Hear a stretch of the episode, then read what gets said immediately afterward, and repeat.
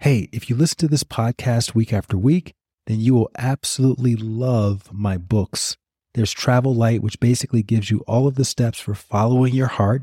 And then there's Knowing Where to Look, which is full of inspirational stories and anecdotes that will help you shift your perspective in the most inspiring way.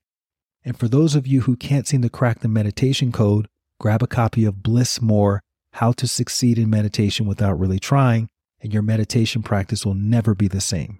All of those books are available on Amazon as well as everywhere else books are sold. That's Travel Light, Knowing Where to Look, and Bliss More. All right, back to the show.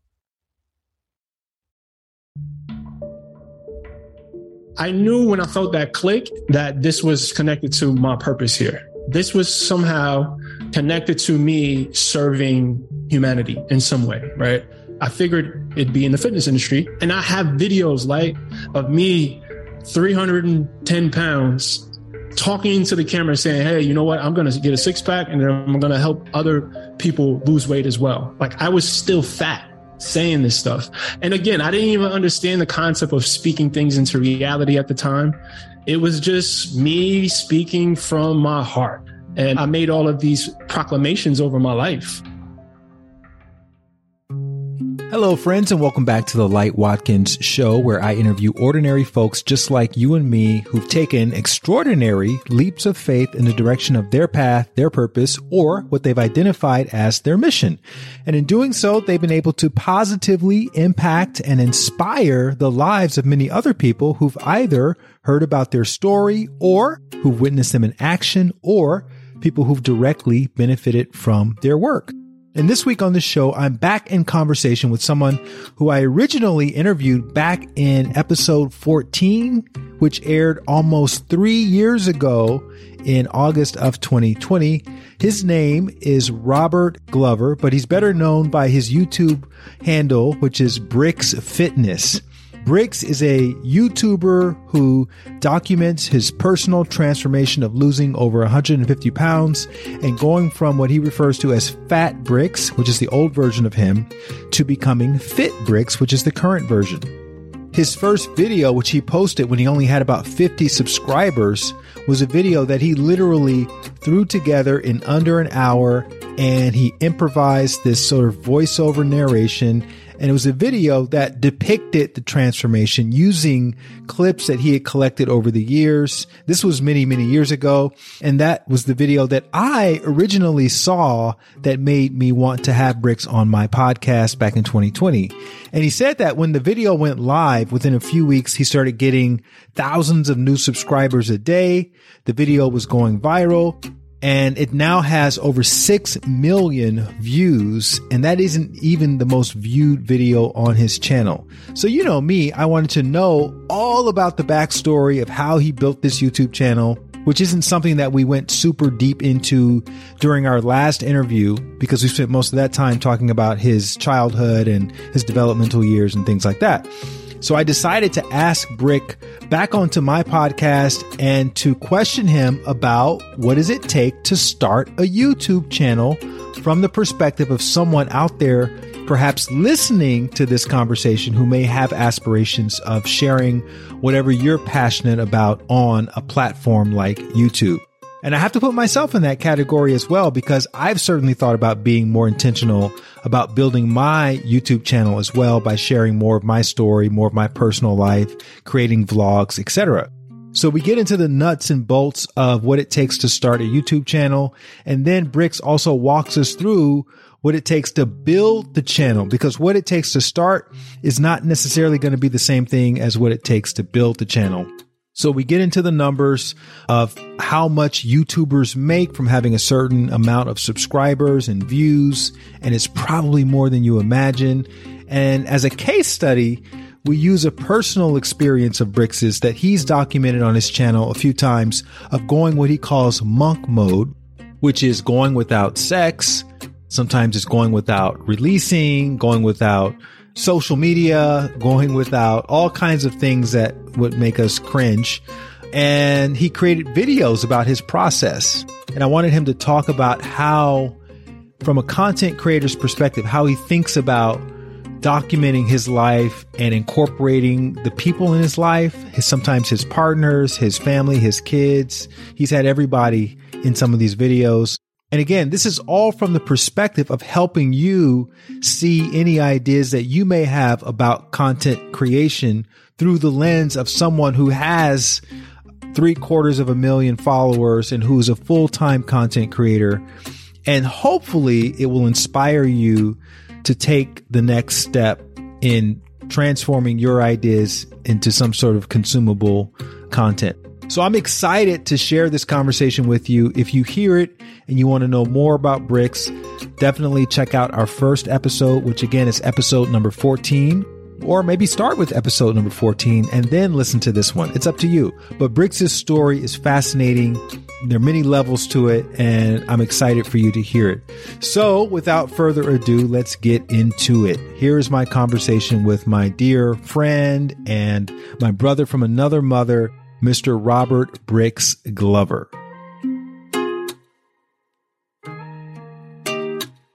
Robert Brix Fit Glover. Back on the podcast. What's up, man? It is an honor. Again, one of my favorite interviewers for sure. Uh, yeah. I'm, I'm excited about this. I don't know if you noticed how quickly I responded to your text message when you, when you asked me. I'm like, of course, let's do it. Beautiful. That last interview was a couple of years ago, right? It was like back mm-hmm. in, I think it was like in 2020 or maybe 2021. You were one of the first, I think, 50 interviews I did on this podcast back when it was called At the End of the Tunnel. And we went through your whole backstory growing up, Brooklyn, and how you became what you refer to as Fat Brix. Yeah, that's yeah. right. That's right. I remember because my assistant at the time got triggered.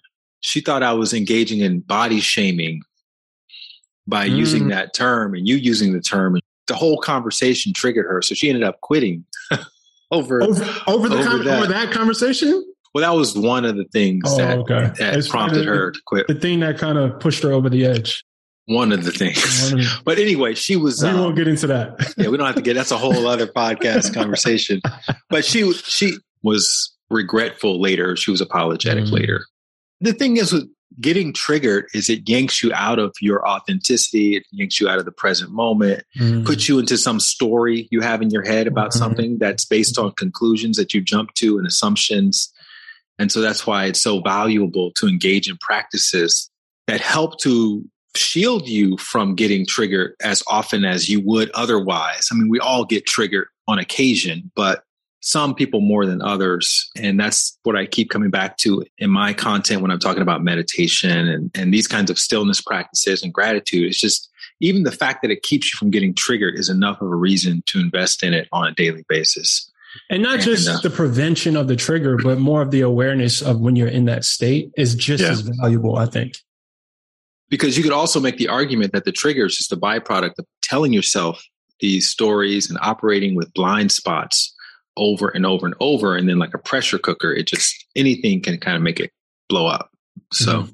you've been a pretty, I would say, devout meditator since well, I don't know how long before we met, but definitely since we connected, because then you got a hold of Bliss More, which is the book, the how to meditation book that I wrote. And I remember us having that conversation because we became friends.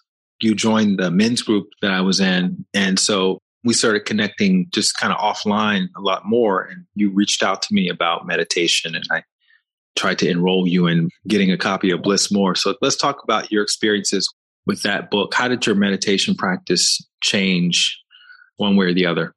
So I think, like most people, the beginning, I guess, chapters of my meditation journey, there was a lot of wrestling that I did with the idea that it was supposed to look and feel a certain way. Right. And I think that chapter was maybe like the first two or three years where I'm like, yeah, man, my mind won't shut off. I mean, my mind won't quiet down. I'm not experiencing these states, these states of gratitude and just like bliss, right? I, I, thought that was supposed to happen every single time that I sat on the mat. So what Bliss More did, it started by refereeing the battle that I was having with myself during meditation. And then eventually it just ended the war, which, wow. as you can assume, you know, was transformational. It transformed my entire meditation experience. So that's, if I had to sum up how Bliss More took my meditation practice to the next level, it's that it ended, it ended the war with myself during meditation. I love that description. It ended the war. yeah. I think a lot of people can relate to that. So many people are in a war with their mind without realizing it. And it's just not productive. When that war ends, you start to see how much mental effort you're wasting by trying to regulate and control your thoughts and your mind and how liberating it feels when that's no longer happening and you're mm-hmm. allowing your mind to be what I call free range, just to be, mm-hmm. you know, just roam around freely. Beautiful. When it connected for me, it felt like the biggest release. It felt like a huge release and I felt lighter in the experience, excuse the pun, but it was an instant transformational moment for me. It was just something about the way you worded it in the book that it, it created that click moment for me. My meditation experience has never been the same. So let me again thank you for writing that book and, and for walking your path, man, because you know I'm an advocate for that book. I recommend that book. I bought the book for 15 to 20 people. I've recommended it to on probably thousands. So thank you that's where I wanted to go next in this conversation is you have a massive audience. You have over three quarters of a million subscribers on this YouTube channel that you've been using for the last how many years now to track your personal transformation. First, it started off physically, mm-hmm. and now it's starting to move into sort of more of a lifestyle, spiritual area. And you post all kinds of every little experiment you do, you post about it. And something that I've been watching over the last couple of years that I don't know a lot about, but I, I thought we could use this time to kind of unpack because I think it could be helpful for other people is the experiment of the monk mode. I've heard you say you were going monk mode or also known as no fap. And I don't know what that actually means. So would love to talk about that, but I would also love to talk about it in the context of you building this YouTube channel because I'm sure a lot of people out here listening to this have had the idea of starting a YouTube channel. And so I think it'd be useful for us to talk a little bit about that as well, myself included. Like I thought about doing what you do and, you mm-hmm. know, seeing you with all these subscribers.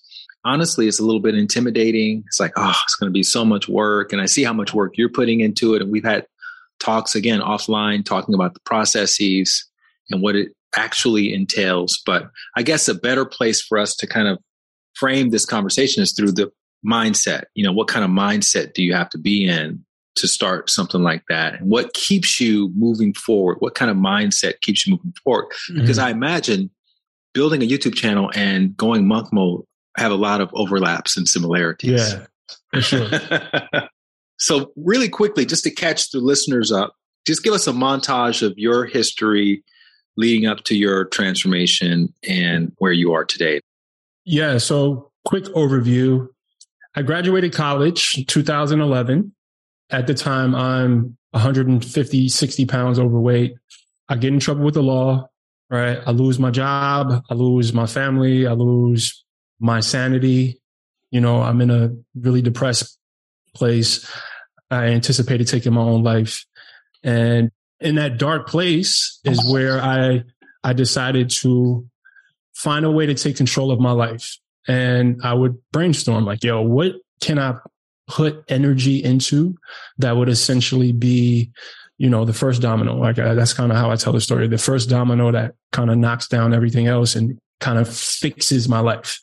So I decided to go on this weight loss journey and the weight loss journey kind of turned into a personal development journey because at the same time, I discovered the power of my mind and I, I started reading books on spirituality and, and these sort of things. So the intention and the energy shifted from just weight loss to just becoming a better human and to find inner peace and find a way to serve people.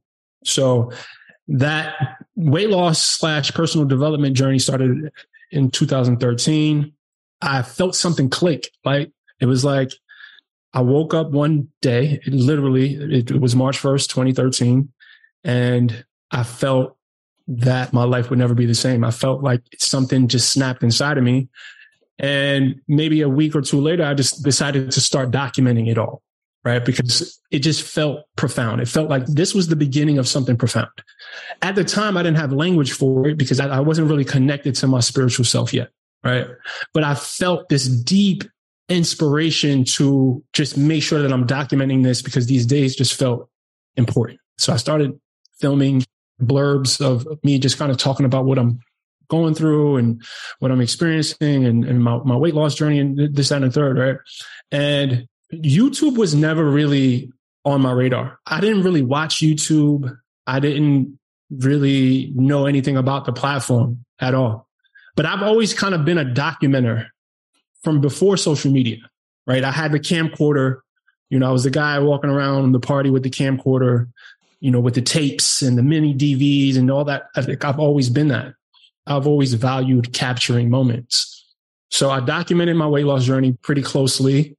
And after I lost all the weight, let me rewind a little bit. I knew when I felt that click that this was connected to my purpose here, right?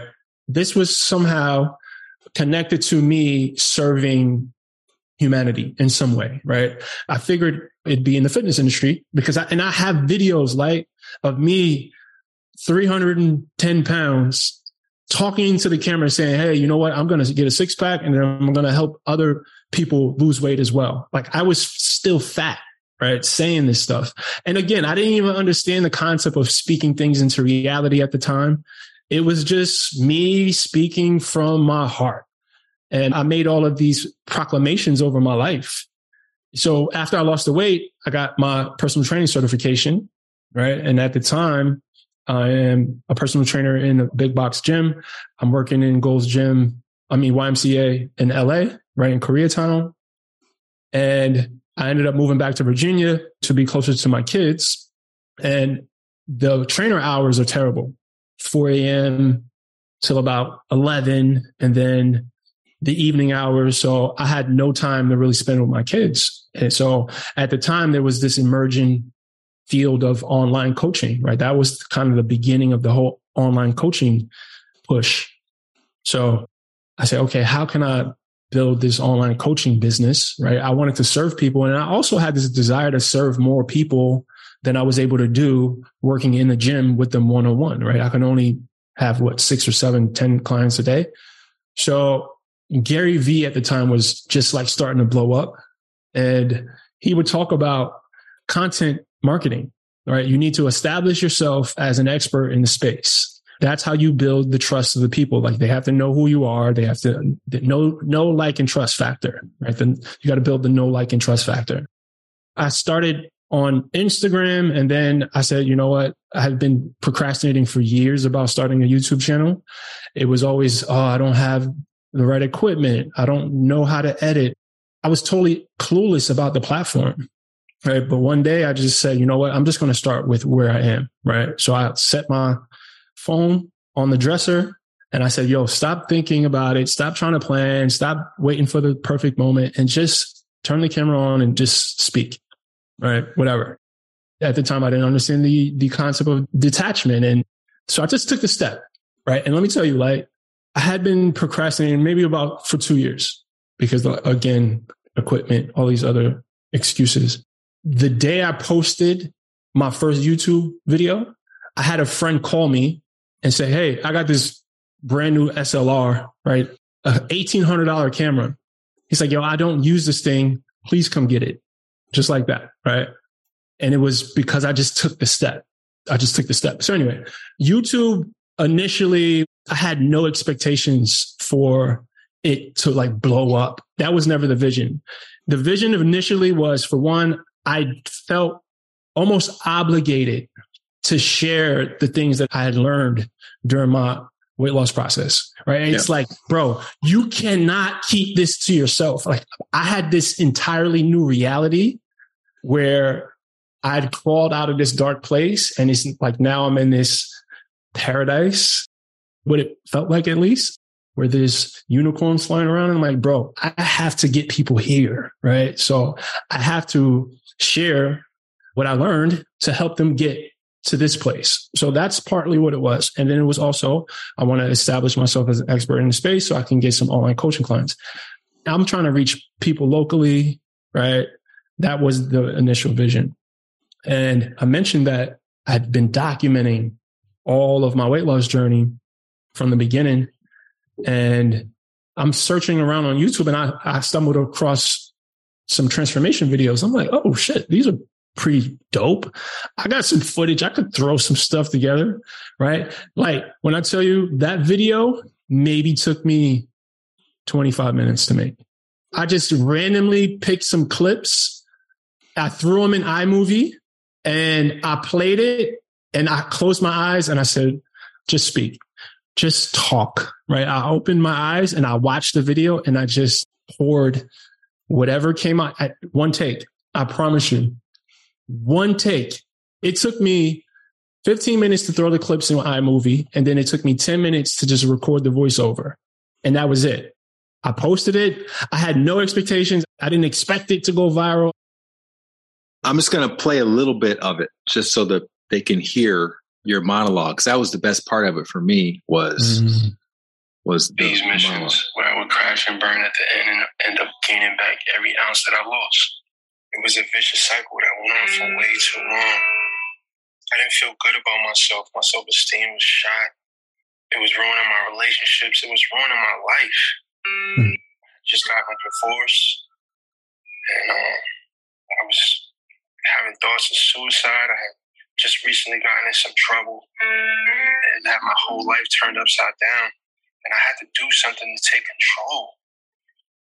So I decided to transform my body. Dude, that was off the dome. That was just one take, Jay Z style. yes. One take straight off the dome. Like, I promise, wow. man. Yeah. What about the music? Did you hear the music as you were speaking, or the music came later? I don't remember, to be honest. Because that's like the perfect music for the back. Yeah. It just all came together so divinely, bro. It, it just, it was meant. You know, it, it was just meant to to happen that way. I don't remember if the music came first or if I put it in during post, but yeah, it just came together so brilliantly, man. And yeah, so when it went viral, my mind, uh, look, I'm getting goosebumps right now. It was like a defining moment. It, I knew my life would never be the same. Did it go viral right away? Like, how many subscribers did you have before and then after? I had 53 subscribers when I posted it. And then it probably took two weeks for it to really start picking up. But I was doing, bro, I, every human being that I made contact with in real life or online, I would share this stuff with. Every human being I made contact with, I would ask to subscribe to my channel. I mean, literally, I'm not even exaggerating when I say every human being. Strangers in the street, people at the gym, like whoever I crossed paths with, they were getting uh, a request to subscribe to my channel and to watch this video. So it took about two weeks for it to pick up. And I started getting a thousand subscribers a day. And that went on for maybe six weeks or eight weeks, something like that, where I was literally getting between 500 and 1,000 subscribers every single day. And I'm like, yo, what is going on right now? It was blowing my mind because I started posting videos. I'm like, oh shit, I got to make some content. And people were asking me for vlogs. I didn't know what the hell a vlog was at the time. I had just learned how to use iMovie. So I didn't, I didn't know anything. I had no clue what I was doing. So yeah, that's kind of the apex or the genesis of my YouTube story.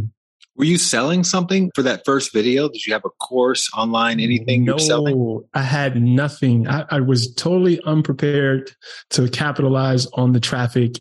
But I didn't know that YouTube was a business. I didn't know people were making, mm. building brands. I had no clue people were selling products. I didn't know any of that stuff when I got on YouTube.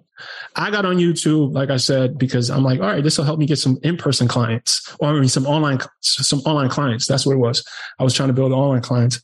But yeah, I didn't know anything about digital products. I didn't know anything about sales funnels. I didn't know anything about merch. I, like I didn't know anything. I was totally oblivious to the entire YouTube world.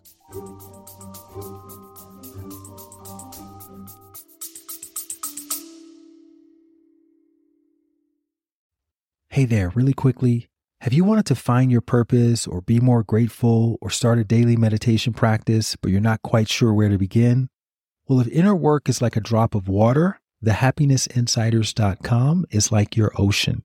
That's my online community where you can learn real world techniques for cultivating more fulfillment from the inside out.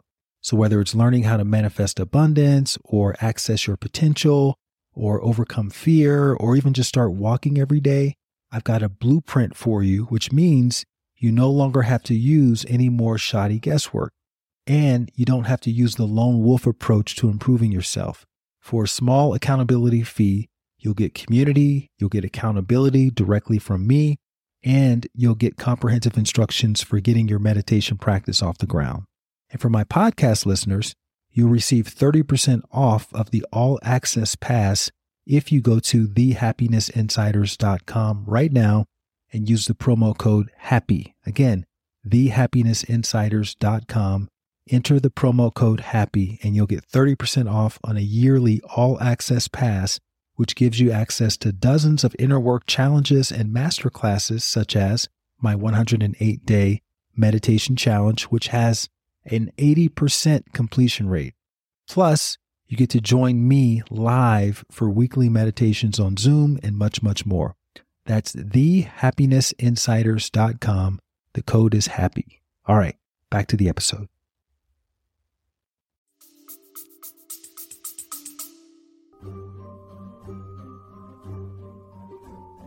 I watched a Mr. Beast video, who's a big YouTuber, probably the biggest YouTuber in the world. And his whole thing is if you want to get into the YouTube game, just start making content and don't even think about quality in the first 100 videos. Just make those 100 videos, try to improve one thing per video.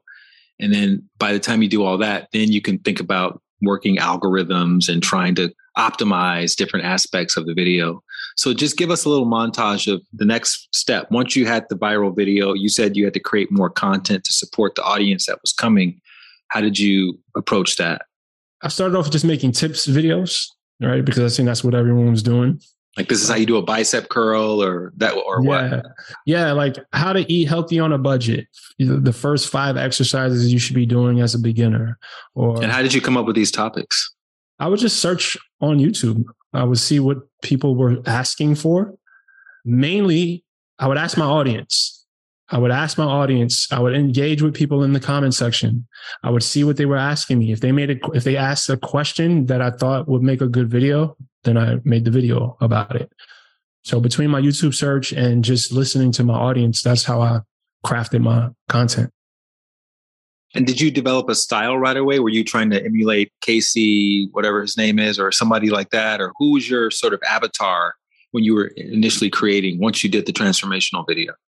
Yeah. So when it came to vlogs, right, when my audience started asking me for vlogs, that's the first person who I came across when I researched vlogs. It was Casey Neistat. And I actually have a crazy Casey Neistat story. I don't know. We, we, we don't have to get into that right now. But yeah, let's let's get into it if you have it. Yeah, yeah, yeah. But okay, so I'll get back to the Casey thing. So Casey Neistat was the person I tried to emulate, which was the worst person to try to emulate because he's the GOAT. You know what I'm saying? it's like emulating Michael Jordan. yeah, exactly. I, I didn't even know how to turn the camera on, let alone edit the way that Casey did. Anyway, so the Casey story. So I'm living in my van 2022, 21, something like that. Anyway, one of those years.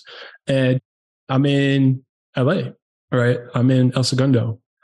And I'm interviewing a videographer for the channel. And I told this videographer that I was taking Casey Neistat's monthly course at the time. He had a course on monthly that where he was teaching people his insider editing tricks, right? How takes us A to Z through his creation process. So I'm taking this monthly course at the time and I'm interviewing the videographer outside the coffee shop, right on the corner.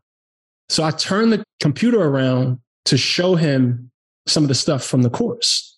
I look up and I see Casey's Land Rover at the light, right? And I'm like, this is not happening right now. This shit is crazy. I said, yo, Case. He opened his window and I put the computer up and I showed him his monthly course. He's like, holy shit. He pulls over, right? so I tell the videographer, start rolling, right? Just start rolling. I run up to his truck. And he's like, yo, that's cool as hell, man. Do you want to go surfing with me? I got an extra board in the back. I'm like, what? Fuck yes. I had jeans on. Like, I'm like, fuck yes. I jumped in my van and I met him at El Segundo Beach. We had a three hour conversation while waiting for waves, bro. And it changed my life. Like just wow. that interaction with Casey Neistat, who was my YouTube hero, who was my YouTube hero. And when I tell you, it's just me and him on the water. The videographer's on the rocks, kind of trying to get like long distance footage of, of everything. But we like connected on a soul level, bro. He's telling me deep secrets from his marriage. And it's, it was such an experience, bro. It's hard. It's so hard to articulate. It was huge. It was life changing. At that point, you had a significant number of subscribers too, so he could probably he's. But he didn't know that before he, he didn't know that before he invited me to surf. And this is the thing that I love about Casey and, and a lot of the successful people that I've had the honor of kind of getting close to, they're just great fucking humans, bro. Like just mm-hmm. great humans. And he's just one of those guys. And uh, yeah, I was just very blessed by that experience. Did you know how to surf or had you taken surfing This is lessons? my first time on a surfboard ever, bro. But the, and it was freezing and I'm in my freaking boxers. I didn't care. I wasn't going to say no to surfing with Casey Neistat. you wow. know? Yeah, it was sick. You have pictures, obviously. Yes, I have pictures. I have it. I have. I have the works. I'll send it to you. Did you make a video out of it? Did you do a I YouTube never, video? I never. Like this no. time I went surfing with Casey Neistat. Nah, I never did anything with the footage, but you know, it's in the tuck. I'll probably do something with it one day. So, what was Casey doing in his videos when you first started studying him that you said he wasn't a good example to start with? So, what mm-hmm. was he doing that made you feel like that? And what did you do instead? He had a lot of camera tricks. He has a very intricate filming. See, Casey's a filmmaker, right? So, it was very technical. His style was very technical but he he was an amazing storyteller, but he was more of a visual storyteller. And I just didn't have the skill set to achieve a 16th of what he was doing with his videos at the time. But instead, you know, I watched other vloggers. There was like more simple vlogging styles that I came across that I'm like, hey, you know what? I'm just going to try this. And it was just point and shoot. Hey, this is what I'm doing. It always felt silly to me because I personally had never gotten into vlogs. I still don't really understand why people watch them. I personally don't watch them. I don't really get much out of it. So th- I think that was a hindrance, honestly, on my ability to become a better vlogger is because I didn't really understand the psychology behind the viewer who watched vlogs. So I did my best. But I've recently, if we can fast forward a, a little bit, I've recently realized that I've spent the last maybe five years, six years making a lot of mistakes when it comes to my video creation process. And the reason why my channel, I get a lot of subscribers, but my views aren't where they should be. And it's because I was a lazy creator. I stayed in that first, I guess, season where you're just like putting out content. I kind of got stuck there and I never st- I never started. I'm not going to say never, but I didn't put as much effort and planning into my videos as I should have.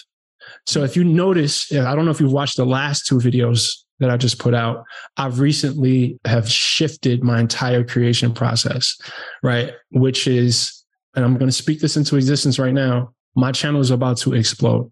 We're going to hit a million subscribers for sure by the end of the year, but not just the, the subscribers by the beginning of 2024, every video is going to be at least 100,000 views. I'm speaking that right now. I've figured it out. So let's talk about the changes. What were you not doing in those early days? Because, you know, the thing is, and this is where it gets interesting when it comes to talking to a creator who's been in the game for years now. Like the thing you do to get started is not the same thing you would do to grow the channel. So talk about that contrast. What's the thing you do to get started? And then what's the thing that you would do? You you went from what half a million up to 775,000 or 76,000 now. How did that happen? Was mm-hmm. it about posting more personal content? Was it about getting views or longer engagement times? Like what, what was the thing that you found got you the most traction after you had started?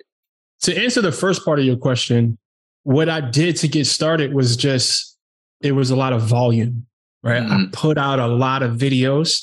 And what that did was it created this habit of kind of shortcutting and not putting in a lot of the preparation for the video. It was, oh, I got an idea for a video. Maybe I would spend 10 minutes, 20 minutes writing a few notes down, and then I would just turn on the camera. And I kind of got stuck there for too long. Also, the algorithm changed. I've been on YouTube since 2016, so it's been a while. A lot of things changed. The viewer, the psychology of the viewer, the habits of the viewer has changed a lot, right? So I don't want to down myself too much, but I know I've been a lazy creator. And it wasn't because I've been lazy. It, it just, that was the habit that I picked up. It was more like focus on volume, get the videos out, get the videos out.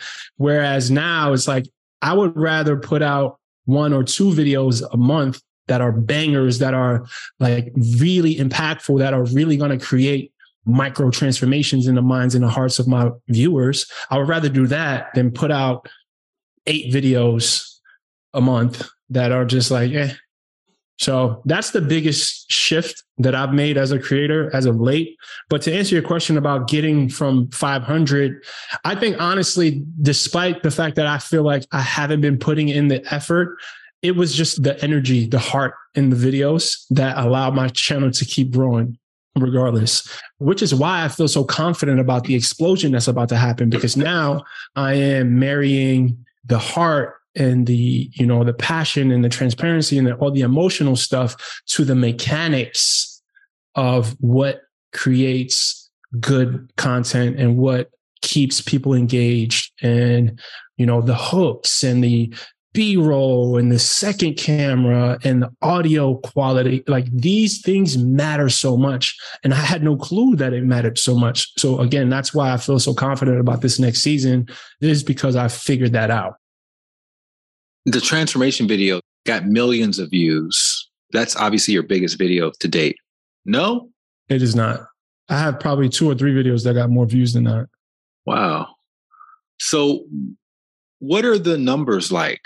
If you're looking at somebody's YouTube channel and they have a certain number of subscribers, call it a million subscribers, and their videos are getting 200, 300, 500,000 views, is that making them money? Can you live off of that? Is that significant? What do those numbers look like? Just yeah. as a fictional YouTube creator, content creator.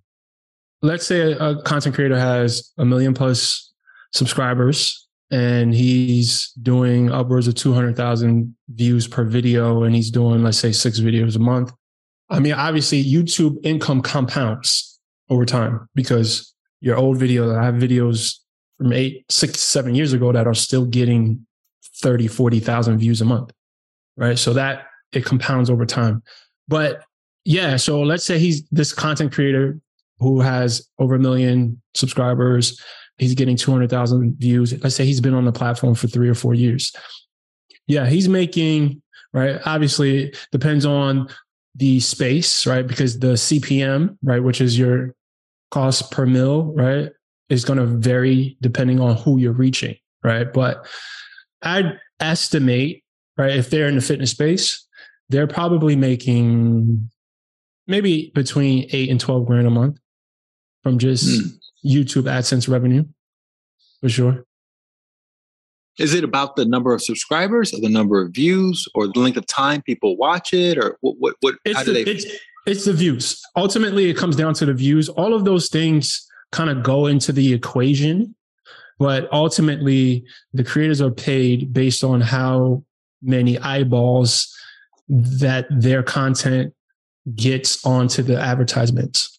So that's really what it's about. But if you have higher engagement, if people watch your videos longer, then the algorithm is going to push your video and you're going to get more views. So it all kind of goes into the gumbo that is that creates the success of the channel, but it's ultimately about views.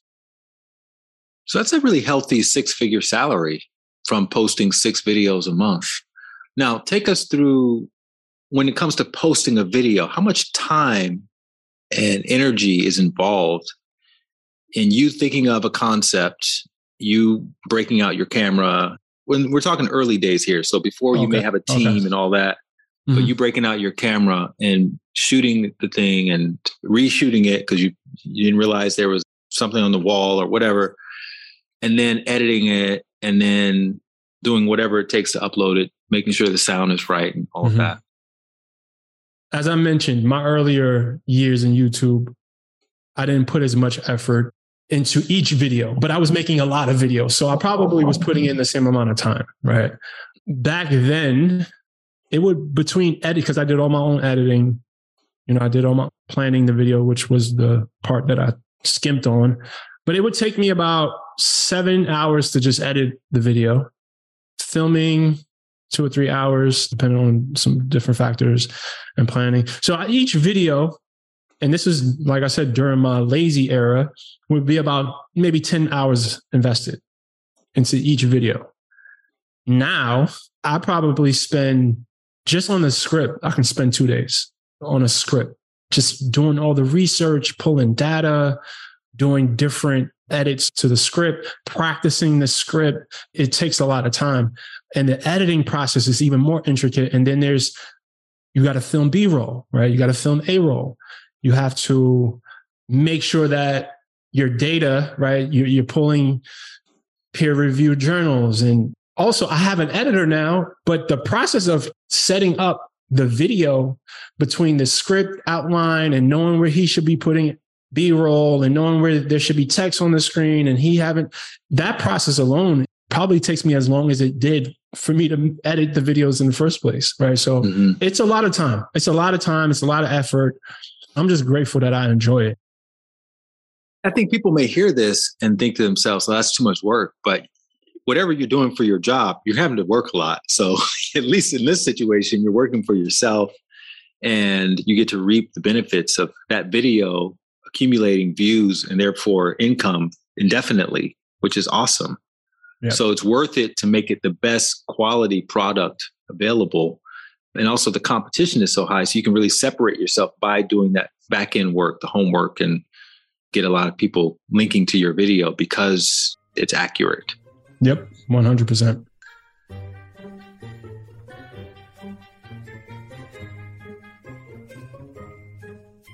As a case study, you decide you're going to go monk mode. The first time I think was a few years ago, maybe mm-hmm. I, don't, I don't remember exactly when, but I've noticed from being a fan of your channel that you oftentimes will create videos of your own personal life, your own personal experiences. I'm sure those get more views than if you just do an instructional video, mm-hmm. but you kind of blend the two sometimes as well but I'm not sure if it's the chicken that comes first or the egg. Do you have the idea first, or do you think I need to come up with some with some, with a topic and that's going to get a lot of views? What can I do? And this other guy posted something about monk mode. Maybe I'll try it and I'll get some mm-hmm. benefit out of it, or whatever. So, anyways, let's unpack that. Walk us through as a case study. How authentic does it end up being? Do you have to like accentuate certain aspects to get more views and when you're putting it all together and just talk about that about filming your personal life and what that's like I guess I'll start with the chicken before the egg question. I 1000% always just document my regular life. I've never had an intention to do a life experiment for content. I've never done anything for content ever. And honestly, it probably has been a detriment, right, to my content creator career, I have a good friend, a few good friends who are really successful in the in the music and entertainment industry. And he's like, yo, you take this authenticity thing a little too far, right? Because this is a part of being a content creator. You kind of got to just like You're playing a character. Yeah. Yeah. And I just can't get with that.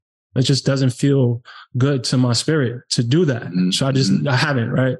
But my life is like a movie. I don't need to do that. Right. I, I feel like I don't. Right. So to answer that question, no, yes, it, everything's been 1000% authentic. Uh, never done anything for content. Fortunately, like I said, the way that I'm wired and, and the things that I'm into and the things that grab my attention are pretty interesting. Talk about the process of that monk mode. What gave you the idea And did you start filming it right away? Did you try it first? How do you record that? Let's say somebody out there wants to do an experiment of whatever, fasting, and they want to also start a YouTube channel. Walk us through your steps. So what happens is when you when you become a content creator, right, and you've done it long enough, you kind of live in document mode. It's always just okay, what's going on? I'm just going to document. I probably have documented way more that I haven't posted than I have for sure, right? Because I just document things. But the idea for monk mode came. I was reading Napoleon Hill's Outwitting the De- the Devil, right, which was a profound book that changed a lot for me, and he spoke about semen retention and the power of, you know, holding that life force energy, right, and transmuting it, right. I think that's what he, how he referred to it, sexual transmutation, right? You're, you're transmuting the sexual energy. So that's how the concept was introduced to me. And I had just gotten out of a relationship. And after I started learning about my patterns and I was in therapy for a while, it, initially it was, a, it was an attempt for me to break my pattern of like serial monogamy right? Hmm. Serial dating, right? To give myself a buffer in between that relationship. It was like, all right, well, just commit to a hard, and I'm a zero or a hundred kind of person. Like, like I don't have a medium speed. I'm working on that because this is important. But I went, you know, after that breakup, I'm like, I need to, and I also understand how my mind works. I need the accountability. I need to have clear boundaries, clear perimeters, and I have to have outside accountability as well, which is why me documenting and sharing has blessed me so much with weight loss, with fitness in general. And I'm, I'm a man of integrity. I, I consider myself a man of virtue. So if I speak it, if I say it, if I claim it, if I teach it, then I have to live it. I have to. There's no negotiating on that. So it is self-serving because I I know that if I make a video about it, there's absolutely no way that I'm not going to live it, period. So, yeah, so the idea came from the, the Napoleon Hill book.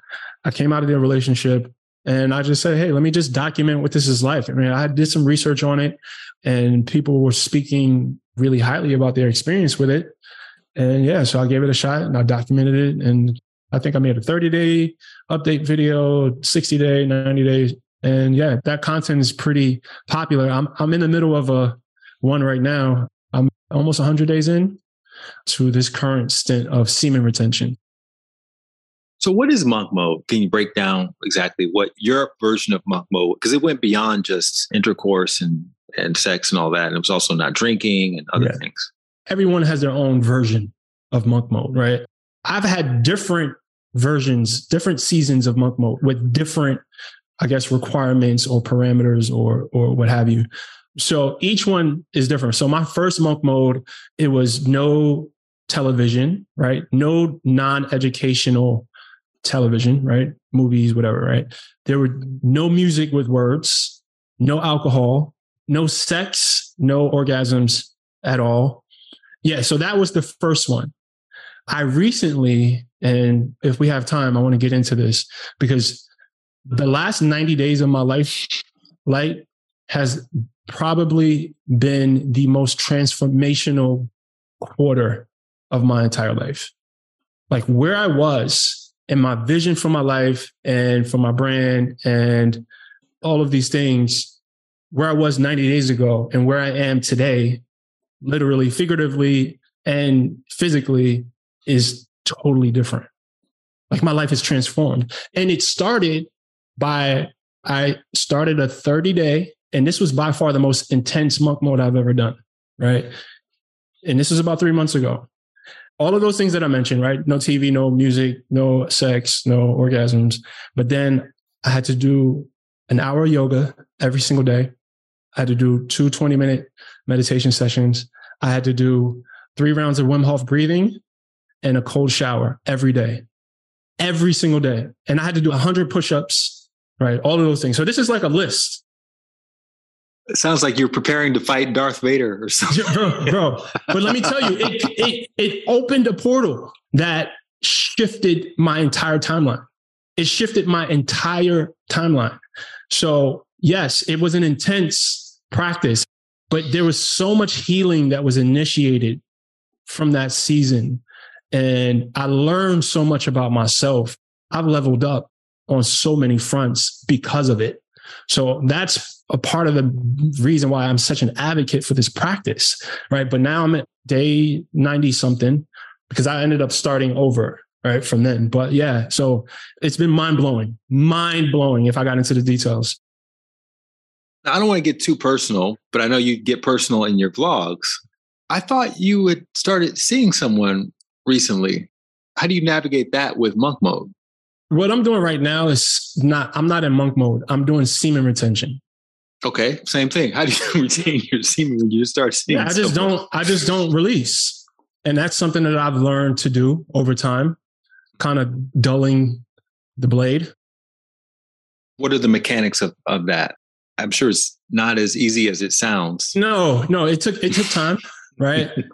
There's a practice called edging. You have sex up until you feel yourself about to release, and then you just stop and you kind of regroup and then you go back and you kind of do that, right? But over time, you start to build the, I guess, resistance and the control.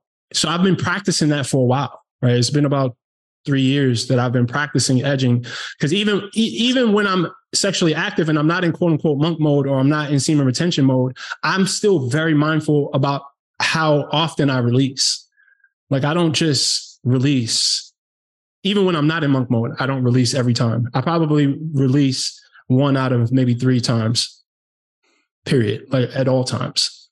So I've practiced the edging and now it's, I'm not going to lie and say it's not, it is challenging, but I've, I feel like I've, I want to, I want to go on. Uh, do I want to say this? Yeah, I've mastered it. I think I've mastered it. What's the prologue you have to give to your partner so that they're also holding that space for you and not feeling offended or not feeling any kind of way that you're mm-hmm. not because that's a part of the experience i'm sure for the other person right sure.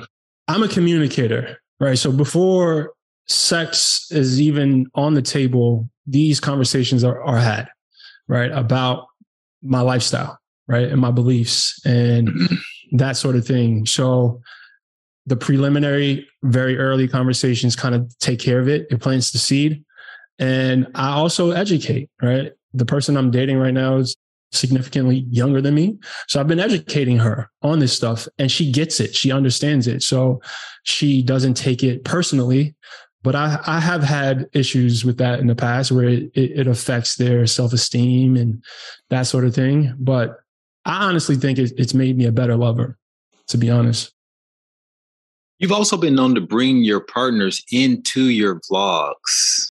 How has that worked out for you? Do is that something you recommend to content creators to involve the whole family and also partners? It depends on how thick your skin is. It depends on how okay you are with your humanness. Because, you know, for instance, people have gotten on, you know, Kim K for over the years for having all these partners and been have been married so many times. But a lot of people do that. When it's in public, it's just different, right? Everyone has an opinion. So it just depends on how you deal with scrutiny from the public. I, I personally don't care. It doesn't bother me. I know myself. I know my heart. I know my intentions. I know my partners. Me and my partners have have no bad blood with any person I've ever been. So I mean, yeah, it just depends. I'm going to continue to do it.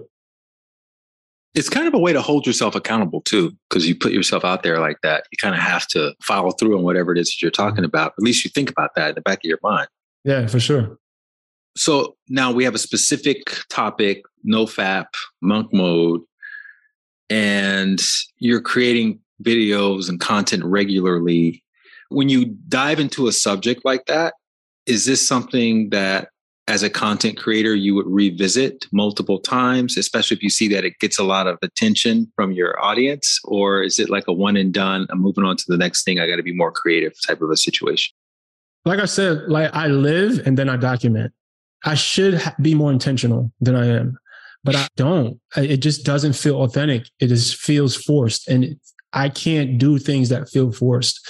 So the seasons of monk mode come when they come and that's when excuse the excuse the pun there. And that's when i make videos about it right? It's not like i'm like oh man i need to revisit this monk mode or the semen retention topic. Let me do a monk mode stint. No it just doesn't work like that. I kind of just i'm a very i live intuitively and i just document. For the women listening to this is there a female equivalent of monk mode? Is it useful for a woman to do something like this I think it's useful, but not in the same ways as it is for men, right? For men, it's the transmutation of the life force energy. Mm-hmm. I don't think it works that way. I think it's good for creating space for themselves to focus on themselves and, and the heal and that sort of thing. But I don't think the physiological and spiritual benefits are equivalent, not based on what I've researched.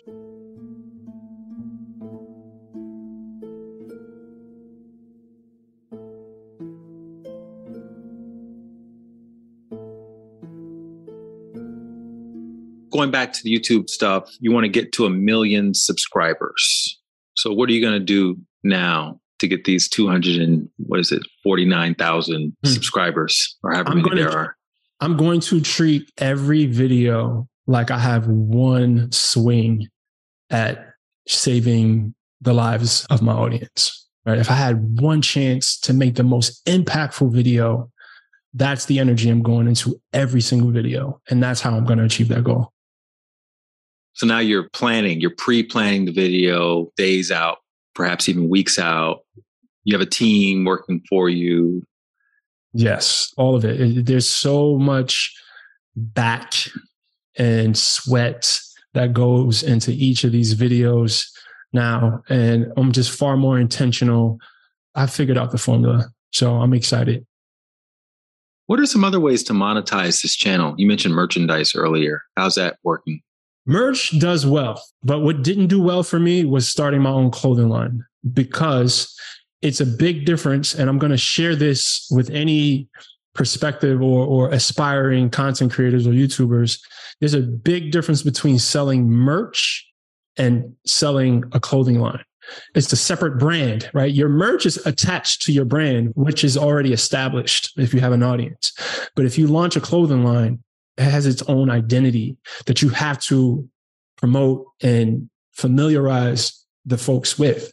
It's not just this automatic, oh, Brix started a clothing line, let me support it. It didn't work like that. And I thought it did because my merch sold like crazy. I would sell out every single time I had merch. So that was a big lesson. But yeah, so merch definitely has been, you know, I've been successful with merch. Obviously, collaborating with brands, right? Getting sponsored content membership community, downloadables like digital products, courses, coaching. Sometimes I'll do consultations, like I'll pay people pay me for an hour of my time. And that's another way. Do you get paid to go to gyms and work out and film yourself working out in people's gyms and things like that? No, I just get free gym memberships. And how many subs do you have to have before you start to then branch off into those other areas, get merch going and get the online courses, the downloadables and all that? It depends a lot on your niche. It depends on the space that you're in uh-huh. because uh-huh. like my best friend is a YouTuber as well. And he made a million dollars on his channel before he even reached 10,000 subscribers. So it depends on your space, right? But he also teaches financial education to entrepreneurs that says a lot about the ability to monetize that audience.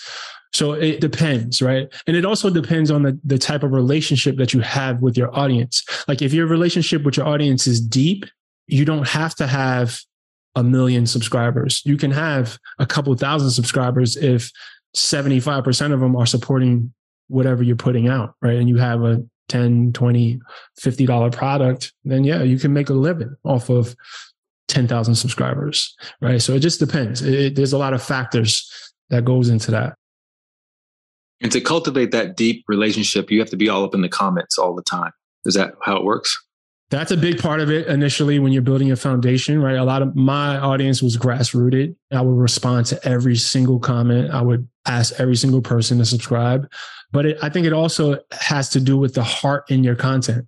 My, I guess, formula for connecting with my audience is my transparency and my vulnerability. I share things that a lot of creators are afraid to share. And I think that's why I connect so well with my audience. Beautiful. Last few questions. I want to hear what was your biggest mistake as a creator? What was your biggest challenge? And what was your mm. luckiest break? So yeah. we can start with mistake, your biggest mistake that you can reflect back on. And I have such a good relationship with failure, mm. right? That I hate to even call it a mistake. But to answer it, because I know what you're asking me. I yeah, something would, you would do differently if you knew better now. I, I wouldn't do I don't live like that. You know, I really don't. And that's that's just an honest response to that. Like I don't have regrets. I wouldn't change anything. I feel like everything is divine. So I wouldn't change anything. But to give you a response, I would say I would have put this level of intention into my videos a lot sooner if I can go back and do anything different. But I wouldn't even do that because I probably wasn't ready for the success that I'm about to experience had I started sooner. Right. So it feels divine. Everything is in divine timing. I love that. Biggest challenge. I've been in relationships with partners who didn't handle the attention well. So mm-hmm. on the personal life front, right, that was a big challenge, right? I feel like one of my relationships, the social media thing is probably the reason why it didn't work. But again, it was supposed to work out that way. And I think also healing and growing in front of the world is hard. It is hard. But at the same time, it's something that I'm very comfortable doing like you know i'm a delusional optimist. So everything's going to kind of feel like it serves me because it really does. Like i feel like it all serves me.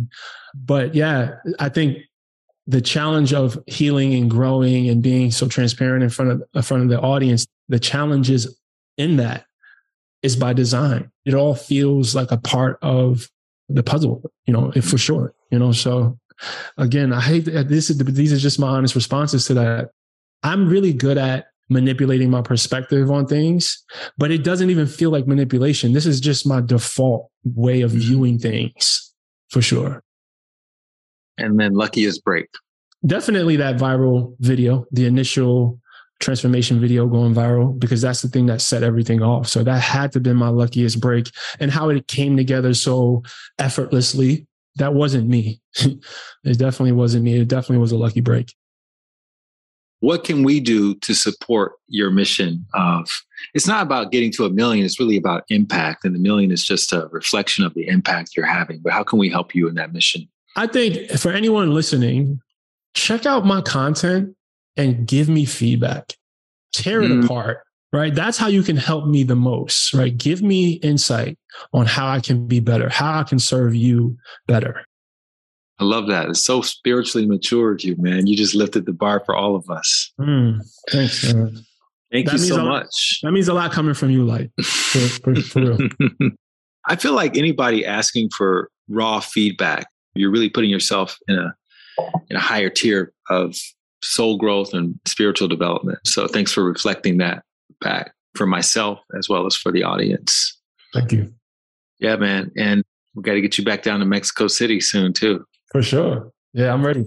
I'm ready. What's the plan now? Like we last time I talked, you were going to spend more time in Mexico. Is, there, is it plan shifted to something else? Yeah. So I don't know if I shared this with you, but maybe about six weeks ago, I was in meditation. I came out of meditation with something like an alarm going off in my spirit, right? Mm-hmm. And it was a, it was around my kids, right? And it was a, a nudge to revisit the conversation with my kid's mom about my role as their dad, right? Because she was always the primary parent, right? So there was a lot of things that happened that I kind of was like, hey, man, a lot of that's out of my control. So let me just kind of play this this role, this little pocket, focus on your mission, you know, make sure that you can pay for everyone's college and kind of let her handle the day to day.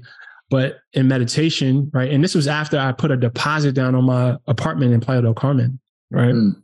In meditation, I felt the inspiration to revisit the conversation and I talked to her about it and I asked her, I said, Hey, you know, I'm, I'm seeing some things specifically with my son that I'm feeling concerned about that I feel like I need to prepare him for manhood, right? He's 15. He's, he has another three years until he's an adult.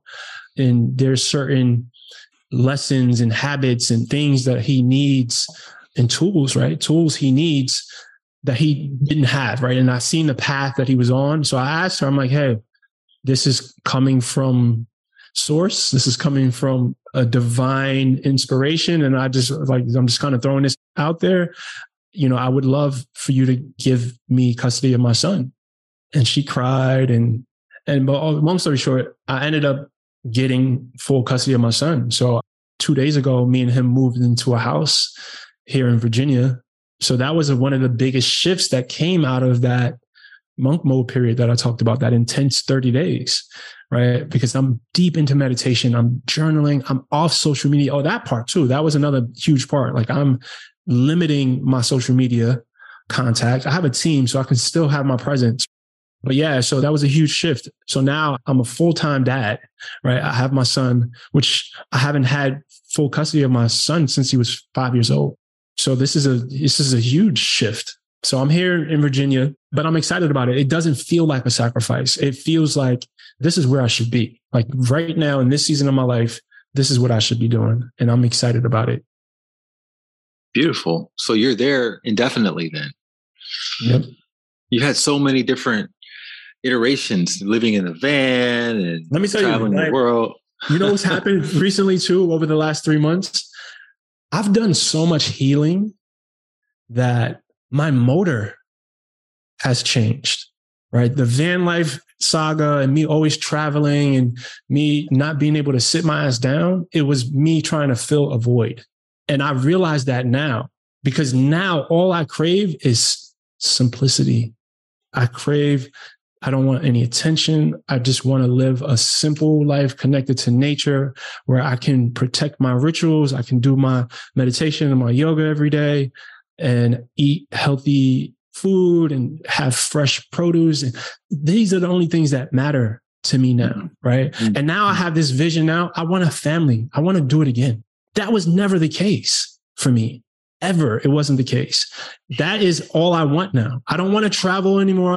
I don't want to become this big traveling jet setting. Like I don't want to do that shit anymore. I have zero desire for it anymore. So it's just been that's one of the biggest shifts. And we'll have more conversations about this stuff, man. But my entire vision for my future has changed significantly over the last 90 days.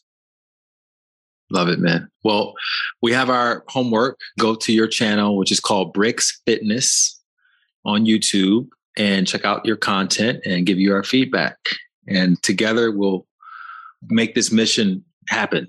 And you'll be at a million subs by the end of the year. And you'll yep. be sending all of us our royalty checks for helping you make that happen.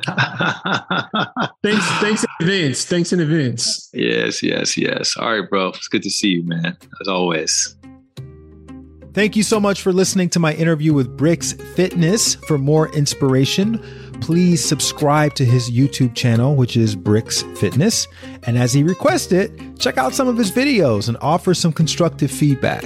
You can also follow Brix on the socials. It's at Brix Fitness. And of course, I'll drop links to everything that we discussed in the show notes on my website, which is lightwatkins.com slash podcast.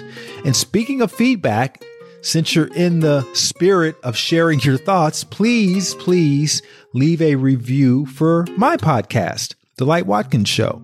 It's honestly the best way that you can support this show because look, let's just be completely transparent. One of the ways that a potential guest will vet this podcast after I invite them to come onto the show is they'll go to the actual podcast page and they'll look and see how many reviews and ratings does this show have. And that tells that potential guest that this podcast is one that people are engaging with, they're listening to it, they're commenting on it, and that it's worth their time to accept my invitation to come on. So if you want me to bring on the best guests possible, all you have to do is take 10 seconds to rate this podcast. Just look down at your screen right now click on the name of the show, scroll down past those first seven or eight episodes. You'll see a space with five blank stars.